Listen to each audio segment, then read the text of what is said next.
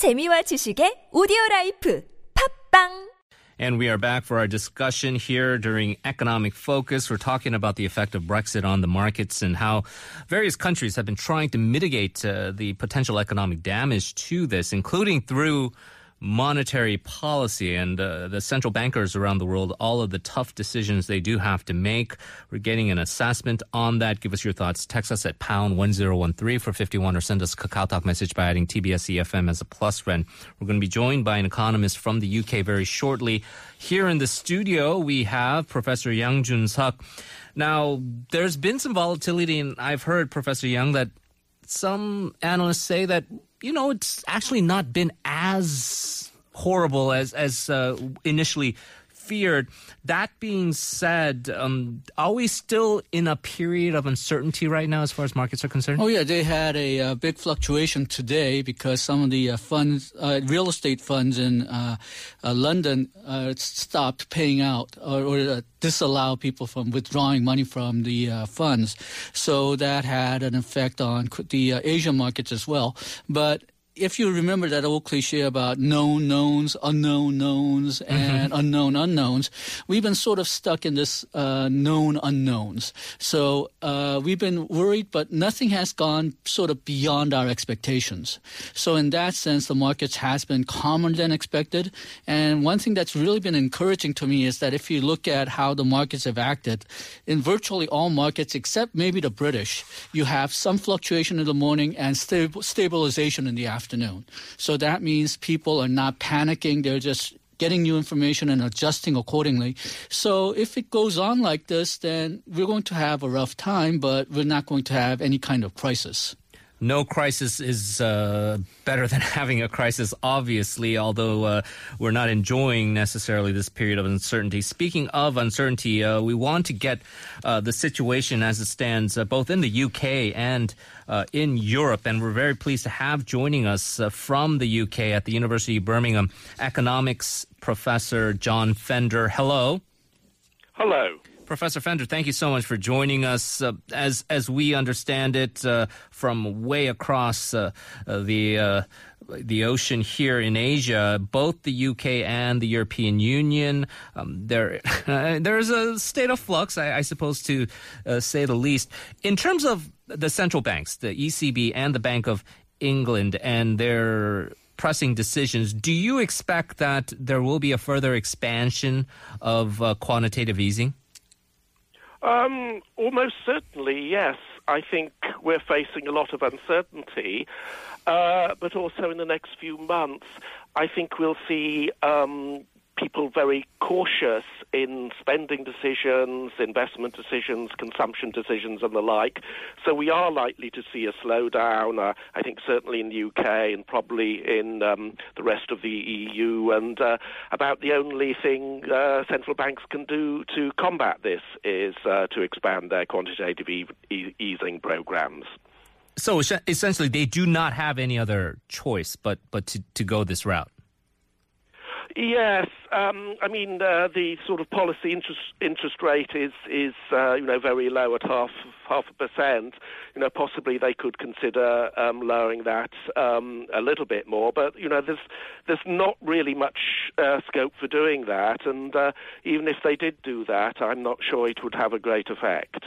And just getting the thoughts of uh, Professor Yang, who's here in the studio, and just from what you've been able to observe uh, as to what's going on uh, in the aftermath of Brexit, do you feel that um, there is a danger that uh, perhaps um, a recession is on the horizon? Okay, well, for United Kingdom, I think uh, everybody sees recession as almost a certainty. It's just a matter of whether they're in it right now or whether they'll get into it in a few weeks. EU, on the other hand, I uh, I think there's a good question on whether it'll actually be a recession or just be a longer slowdown. Uh, obviously, EU has been hit by this as well, but EU is a larger economy, uh, and nothing real has happened yet. I mean, uh, there has been a shock to uh, EU's profitability in the future, growth in the future, but right now, nothing real has really happened because they're not out of the EU yet. So if EU is lucky, then they might just get around with a, a longer slowdown and not actual recession where they go into negative uh, growth rates. Professor Fender, would you generally agree with that assessment? I think I'd almost entirely agree with that. Um, I mean, nothing real has happened, but what has happened is that there's now a massive amount of uncertainty. And, um, you know, I expect um, many people will react to that by being very cautious about you know spending decisions. So uh, you know I do think that uh, a recession is is highly likely in in the UK.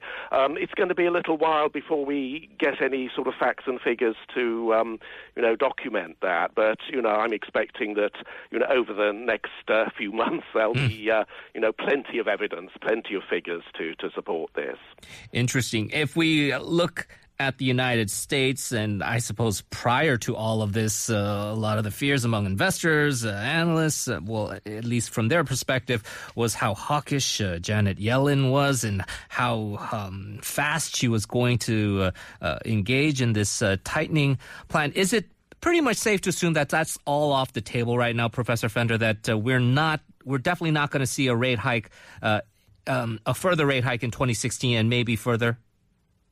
Well, um, I think one one of my maxims is never to say never. So we really don't know, but you know, I, I, I think it's it's very difficult to. Uh, see uh, the circumstances under which uh, a rate hike would, would take place. I mean, the uh, you know, the um, forces impacting upon the world economy are all, uh, as far as I can see, in the deflationary direction, as well as Brexit. There's also the slowdown in China, and also there's major uncertainty about the outcome of the U.S. presidential election in uh, right. November. So there are a lot of uncertainties, there are a lot of sort of deflationary forces, and unless there's a really major change, which I you know don't see happening, mm. I, I, would expect that um, we won't see any Federal uh, Reserve rate hikes for a considerable time to come.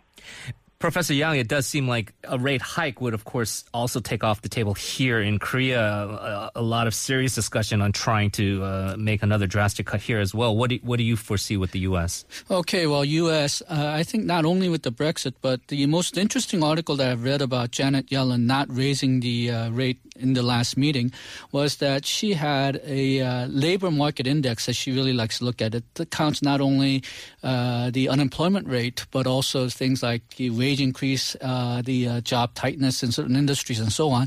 And that index has been falling for this year. So it's not just the uh, Brexit and the international circumstances, it's also the U.S. recovery. Uh, if you just look at the uh, unemployment rate and things are improving, wages seems to be improving also, but there does seems to be some weaknesses in the U.S. Uh, economy itself. And she's probably going to have, uh, she's uh, Janet Yellen's probably going to want to see if that works out before mm. they actually raise the interest rate another two, two five, 0.25 percent. One scary thing about that is if you are one of the uh, group of people who are a little bit frightened at the prospect of Donald Trump winning the presidency is if those economic headwinds come at the right time and we see the electorate somehow kind of perceive that to be the fault of the current Obama administration and likewise then uh, Hillary Clinton, that could be quite dangerous. And just, uh, I guess, along that point, Professor Fender, um, not necessarily about Donald Trump himself, but one of the things he's always railed about is um, currency manipulation, how uh, countries like China and Japan are uh, not uh, playing fair and how he's going to make America great by uh, demanding accountability from them. Is this essentially what we're seeing, though, with um, in the aftermath of Brexit, where a lot of central banks or a lot of countries around the world can use this as cover to try and devalue their own currency. Do you see any signs that we are going through perhaps a mini currency war? Yeah, there there might be a, an element of that, but you know, I don't think it's that um, countries are sort of deliberately fixing their currencies. I mean, in a time of floating exchange rates, um, currencies react to changes in um, economic variables and in policy variables. And you know, I think one of the consequences of quantitative easing is that uh, you know exchange rates uh, depreciate. Mm-hmm. So um, you know, I'm I'm anticipating you know plenty plenty of quantitative easing around the world, and as a consequence, plenty of currencies depreciate. But every currency can't depreciate against you know um, all other currencies. So. Um, uh, it'll be the currency, you know, the um, countries that um, indulge in most quantitative easing that will probably have their uh, currencies depreciate most. But of course, uh, the UK, we've had this separate Brexit shock, which has produced a large fall in the exchange rate. And that, Professor Young, is also kind of leading to the question of what much how much more can you do this? I mean i'm not i'm not trying to be one of those uh, uh, arch libertarians or like stop printing money but you've already pumped trillions and trillions of as dollars of assets into the markets already. And not to be facetious is isn't there going to come a time when you run out of ink for the printing presses? Well the uh, fr- sort of a frightening thing is that we don't see it yet. Uh, the most obvious uh, uh result that, uh, that perhaps we printed so much too much money is that we see inflationary expectations mm-hmm. rise, but we haven't seen it rise yet. Uh, it seems that every time you print money, uh, every time you print, uh, say, uh, government bonds in the U.S. Uh, or Germany, there's more than enough demand for it so that you don't have inflationary pressure. Mm. And that actually is very frightening because that means that people are not confident enough to spend, and that means the recovery is further and further away. Mm-hmm. So uh, I would actually love to have people start worrying about inflationary pressure. That means people are starting to spend more. Right. Uh, but until we get that, uh, we're going to be stuck in the same uh, low growth global uh, economy environment uh, for the foreseeable future. Professor Fender, and you did come right out and say one of the maxims is never say never. So it's it's impossible to predict exactly how this is all going to turn out. But generally, how do you foresee? It, it seems pretty evident that uh, central bankers, at least in, in the UK and Europe, will act one way. But do you think there is a, uh, uh, a an ideal cocktail, I, I, I suppose, in terms of a a mix of sound policies, both monetary and fiscal, uh, among these uh, leading economies to try and mitigate the situation? Well, you know, I think the situation is that, um, you know, as far as monetary and fiscal policies go, I think probably, um, you know, central banks and um, governments are really doing what they can. I mean, we haven't really mentioned fiscal policy yeah. so far. Um, now, you know, we've had this sort of austerity in the UK, and the um, government debt to GDP ratio is, uh, you know, gradually uh, declining, but it's probably still on the high side. Now, what I'd expect the government would do is um, carry out some extra spending in, in the very short run. We've had a um, suggestion that corporation tax might be cut. So there'll be some uh, tax cuts and possibly expenditure increases uh, in the short run, I would expect, uh, you know, over the next few months. But the problem is that, that this will raise budget deficits, mm. and uh, in a situation where, you know, uh, we were anticipating budget deficits to continue for a number of periods, you know, this will be a concern, and um, you know, worries about. Um, you know, the sustainability of the um, government debt and uh, things like that will sort of restrain um, government's ability to carry out expansionary fiscal policies. So it seems that governments are doing what they can, or probably will do what they can, but um, that may not may not be enough. Mm. So you know, I'd anticipate we have uh, you know a considerable period of uh, uncertainty um, and um, you know deflation ahead of us. All right. Well, uh, not necessarily the most optimistic assessment, but uh, instructive nonetheless. Professor Fender, thank you very much for joining us. Really appreciate your insights. Thank you. Professor John Fender uh, from the University of Birmingham. Uh, Is it is it generally that's the case, Professor Young? Uh, yeah, I think uh, most of the advanced economies have a very large uh, debt to GDP ratio already, and Korea is actually in a uh, more healthier, uh, relatively speaking. Relatively speaking. Uh, but we're frightened to death because we're going to have a lot of increases in debt in the future because of the demographic aging problem. but I think this brings us to some kind of a lesson that we need to learn, which is well, if you talk about textbook economics, then what you want, ideally want to have during the boom period is a lot of uh, uh, surplus, government surplus, so that they can st- uh, have a stockpile money up so that we can be used in cases like this right. when we have uh, uh, uh, recession and we, government needs to spend more. But what tends to happen is that if we do get a, a, government surplus, then the politicians and the, uh, the uh, executive branch wants to hand out that money either in a fa- uh, either as a tax cut or an increase in uh, government entitlements or government payouts, so that well they can become more popular politically. And then once the recession hits, we find that our debt load is glow- growing and we don't have a room to maneuver. Uh, so this is actually a lesson that we know, uh, problem that we know that could happen, uh, but we don't seem to be able to avoid it.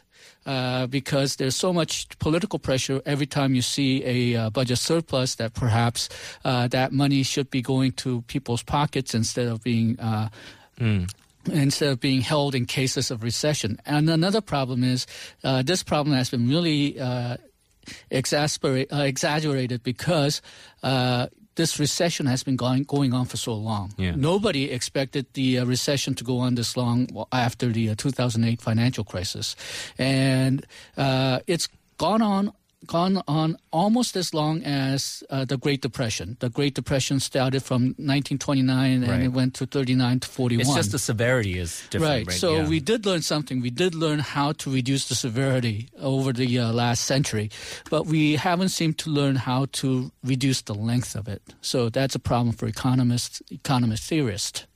Ultimately, a lot of this, and you mentioned politics because you said the uh, National Assembly here is dysfunctional. I mean, even with the supplementary budget, um, there's a tug of war over whether money should be used for the, the Nuri curriculum, which of course would be sort of stimulatory, but also is kind of a political hot potato. And then in the UK, you have some of the architects of Brexit basically no longer uh, just kind of leaving the scene, kind of like what I guess it was termed rats kind of uh, abandoning a sinking ship, where Boris Johnson's not running for Conservative, uh, the Nigel Farage of the UKIP no longer in power. So it seems like politically something can change as well that could alter the dynamics of this. Okay, well, uh, there's two questions. Just let me ask. Uh, Okay. Uh, let me ask the first one first.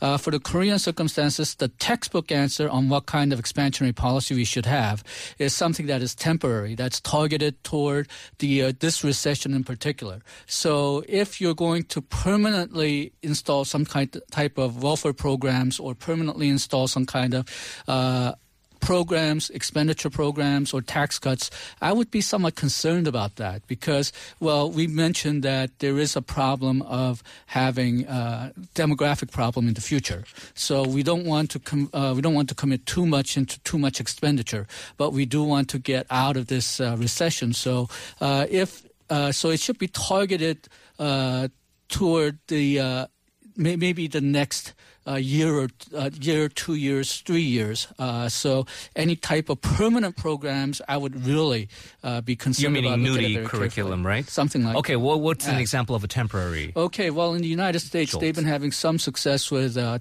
uh, the uh, uh, unemployment insurance. Mm-hmm. Unemployment insurance, obviously, if people get their jobs back, then you don't pay anymore. Right. So that's a type of uh, temporary expenditure that's uh, ideally suited for this type of recession.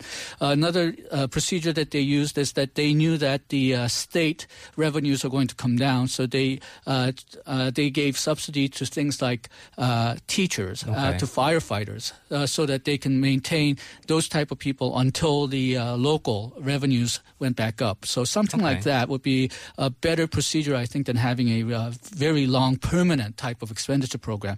Uh, conditional welfare pro- programs, I think, can be useful. Uh, unemployment insurance is one.